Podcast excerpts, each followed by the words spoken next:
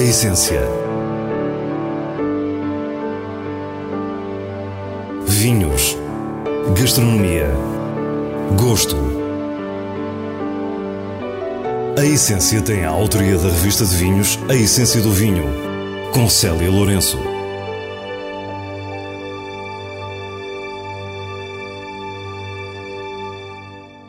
Boa noite. Começamos na Ilha do Pico, nos Açores, na pequena adega do inigualável vinho Quesar.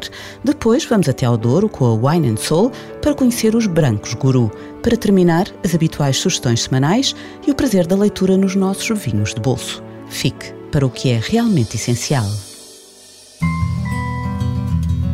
Não é a primeira vez que visitamos a adega de Fortunato Garcia na Ilha do Pico. É sempre fascinante provar o seu vinho quesar e entrar na história de muitos séculos dos licorosos do Pico.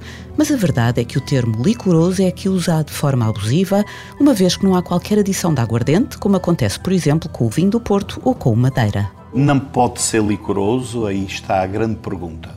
Como é que eu posso chamar a isto um vinho quando tem 18 ou 19% de álcool e pronto, e já temos o tal Quesar que já teve 20. Como é que eu posso chamar um licoroso que, segundo a legislação europeia, todos os licorosos têm que ser fortificados. Então estamos, andamos aqui num contrassenso. O elevado grau alcoólico do quesar é natural, conseguido a partir da fermentação que desdobra o açúcar em álcool. E como se consegue tanto álcool? Um dos pontos tem a ver com a data da vindima. Espera sempre por uma vindima mais tardia, de forma a que as uvas estejam muito maduras, logo com mais açúcar. Apareceu uma nova designação a nível europeu, que é um vinho produzido a partir de uvas sobreamadurecidas, que a, a, portanto, a essência de ter esta designação é ter um vinho que tenha mais de 15% de álcool adquirido sem nenhum tipo de enriquecimento. Eu acho que aí sim, finalmente, se calhar o Cosar vai ter a sua designação específica. Se calhar vai ser o primeiro vinho português a ter a designação de vinho produzido a partir de uvas sobreamadurecidas, fazendo ligação aos vinhos antigos do Pico, os séculos áureos da, da nossa viticultura, eh, poderá ser chamado vinho passado. Foi esse vinho passado que serviu de inspiração ao seu pai para, no final da década de 1950, comprar dois hectares de vinha, das poucas que tinham sido replantadas depois da filoxera, e manteve o encepamento, ao contrário da maioria que reconvertia as vinhas para a casta mais produtiva e regular da ilha, o arinto dos Açores. 65% de verdelho, e acho que isto foi a grande virtude ou a tal promessa que meu pai fez para, para poder ter a primeira vinha da criação velha, que foi continuar a fazer este estilo de vinho. E este estilo de vinho só é possível quando a casta mãe de todas as outras, que é o, o arinho dos Açores e o Rantejo do Pico, portanto, quando o verdelho está presente, realmente faz vinhos diferentes. E estamos a falar deste estilo de vinho, não estou a falar em vinhos tranquilos de mesa. A casta verdelha é da estreza que tem mais açúcar natural, logo mais potencial alcoólico. Portanto, o facto de eu ter 65% de verdelho, acho que é que fez com que meu pai tivesse sempre um vinho diferente de todos. Uh, portanto, 65% de verdelho, 30% de arinho dos Açores, 5% de rantejo do Pico. De do Pico foi a casta preferida, que teve quase a desaparecer. No entanto, o único produtor que ainda tinha rantejo centenário do Pico era meu pai também.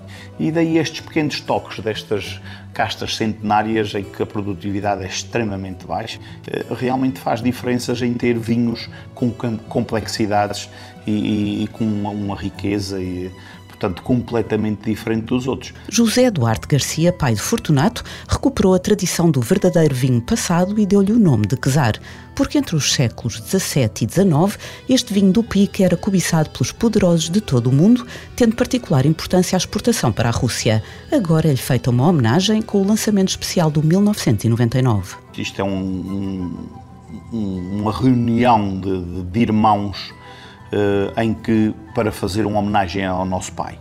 Portanto, é, é o último quesar do século XX eh, que vai ser comercializado alguma vez na vida. Eh, é um vinho ainda produzido pelo nosso pai, e daí a homenagem exatamente.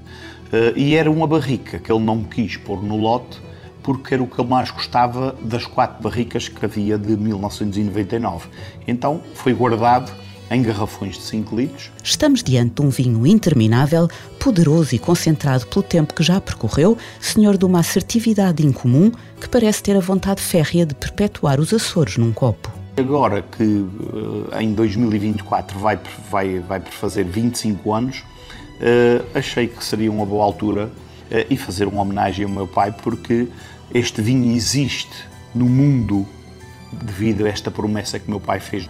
Uh, o nome Quesar foi meu pai que deu no final dos anos 60, devido a ter sido encontrado vinhos nas caves do, do último Quesar, e, e este legado que eu dei continuidade só consegui dar precisamente devido a esta promessa e esta resiliência que ele teve em ter um vinho durante 50 anos que nunca, nunca conseguiu ganhar dinheiro com ele. Era sempre só para dar aos amigos. E este é precisamente o ponto seguinte: um vinho para os amigos que não era comercializado e por isso ninguém conhecia. Foi Fortunato que decidiu mudar esta realidade e conseguiu, tendo hoje os holofotes de um certo nicho mediático internacional sobre os seus vinhos. Houve várias situações durante a minha vida, e eu começo nas vinhas com o meu pai com 5 anos de idade. E há várias situações que se desenvolvem, enfim, à volta dos quesares, que fazem, provavelmente, ajudaram-me bastante a chegar a este patamar. Meu pai dizia, Fortunato, nós temos o melhor vinho do mundo.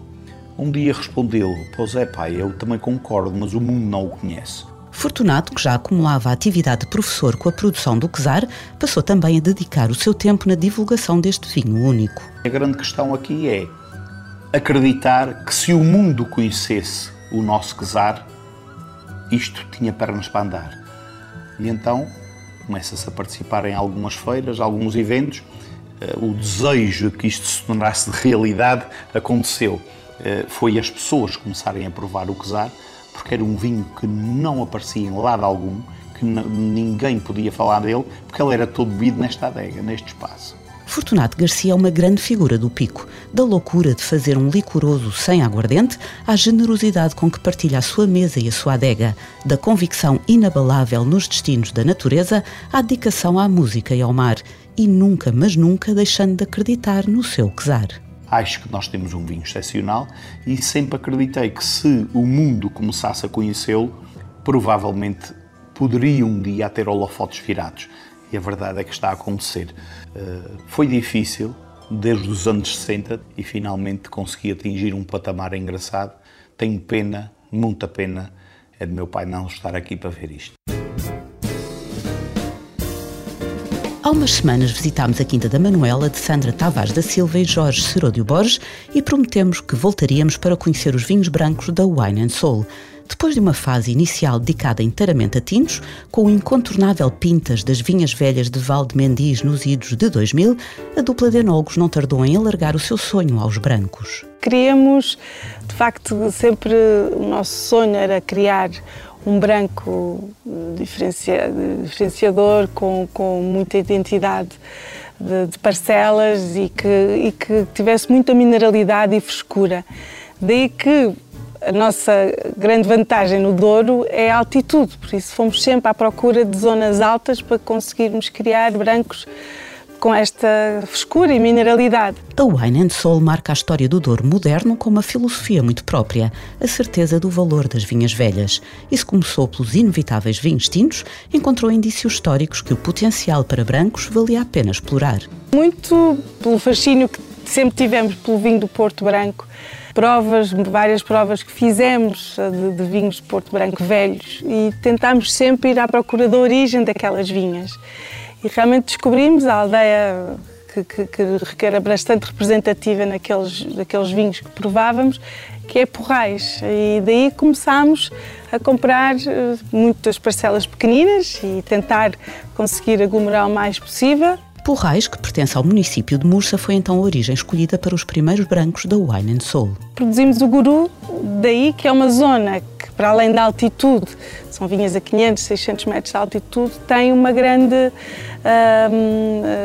tem uma grande característica que é a zona de transição de solos. Portanto, não é só xisto, mas também temos influência de granito e temos muito quartzo e é, portanto, dá características fantásticas no, no perfil mineral dos vinhos. São vinhas velhas com mistura de castas, onde se destaca Viozinho, Rabigato, Códega do Larinho e Gouveio.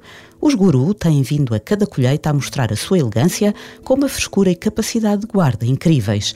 E a gama guru acaba de receber um novo membro que muito orgulha o casal. Mais uma vez, o resultado de uma única vinha. A vinha da Calçada foi uma vinha que nós compramos no final de 2019. Uma vinha centenária, muito pequena, uh, em Pombal de Anciães, que é uma zona uh, mais granítica, não é? Porrais está na zona de transição do, do xisto para o granito e, portanto, aqui temos uma zona com mais incidência de, de granito, uma vinha velha, uh, belíssima. Uma vinha lindíssima, uh, com mais de 100 anos, não sabemos exatamente a, a, data de plantação. Temos lá, temos registros de 1932, mas, eh, mas, mas é, é anterior a 1932. Uh, portanto, queremos ainda, ainda, ainda, fazer essa pesquisa. Pombal pertence a Carrazeda de Anciães e o nome desta vinha encerra um pouco da história da região. É a vinha da calçada porque é atravessada por uma calçada romana e naquela zona há muitos vestígios romanos e tem esse nome que acho que é, que é lindo, que realmente é uma zona que foi muito é, uma região de brancos, tem vinhas muito velhas, eh, de castas brancas extraordinárias e que nós temos vindo também, a, ficamos com, com fascínio daquela zona e começámos a comprar parcelas e essa foi a primeira parcela que comprámos lá. Explicam-nos, entretanto, a paisagem de Pombal e a beleza particular da vinha da calçada. É uma vinha com, com, um perfil fantástico, porque é todo plantado em muros pré-filoxéricos, mas graníticos, portanto, que é muito diferente dos muros que vemos aqui nesta, nesta zona. Um, e, e, vinhas com pronto, mistura de castas, como é óbvio, uh, mas que é um perfil muito fino, muito delicado, e daí que decidimos não vinificá-lo como vinificamos o guru, que é em barrica, a maior parte usada, no caso do guru, uh, decidimos comprar um, um e depois já comprámos mais, portanto é fermentado em fudro uh, de carvalho francês, de 1200 litros apenas. Portanto um fudro muito neutro, eh, com um estágio bastante longo. E fermento estagiou dois anos no Fudre e depois um ano em garrafa e é o que estamos a lançar agora, só uma edição de 1500 garrafas. Não podíamos terminar a visita de melhor maneira. Guru Vinha da Calçada 2020, um branco superior em estreia absoluta que mostra que o Douro não é só xisto. Passamos agora às sugestões do diretor da revista de vinhos, Nuno Pires, escolhidas nos selos altamente recomendado e boa compra da revista. Para a essência, menos é mais. Beba com moderação. Monte Cascas Ramisco 2013 é um tinto de colares produzido por Casca Wines. Tem uma personalidade muito própria, que junta uma certa austeridade e surpreendentes aromas de tinta da China, menta e notas salinas. O tanino é vivo e o volume delicado, um vinho que mostra bem a raça de colares, onde nunca se espera facilidade. Altamente recomendado. Indigente Toriga Nacional 2020 é produzido na Beira Interior por Luís Leocádio. Trata-se de um vinho tinto com uma forte componente floral que combina o caráter da região nas suas notas de pinhal e cedro, com a graciosidade da casta. Tanino firme e acidez estrutural completam o cenário um tinto de grande versatilidade para a refeição e uma boa compra. Nos vinhos de bolso temos The Official Downton Abbey Cookbook, de Annie Gray.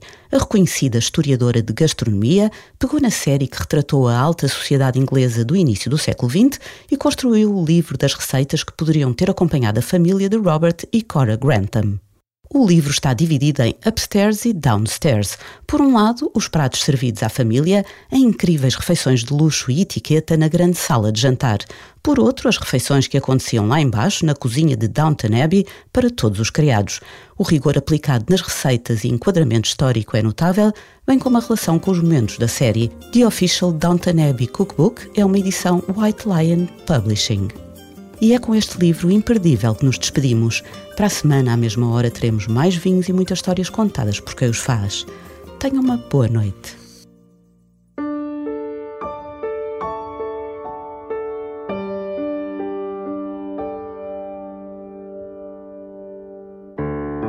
A essência.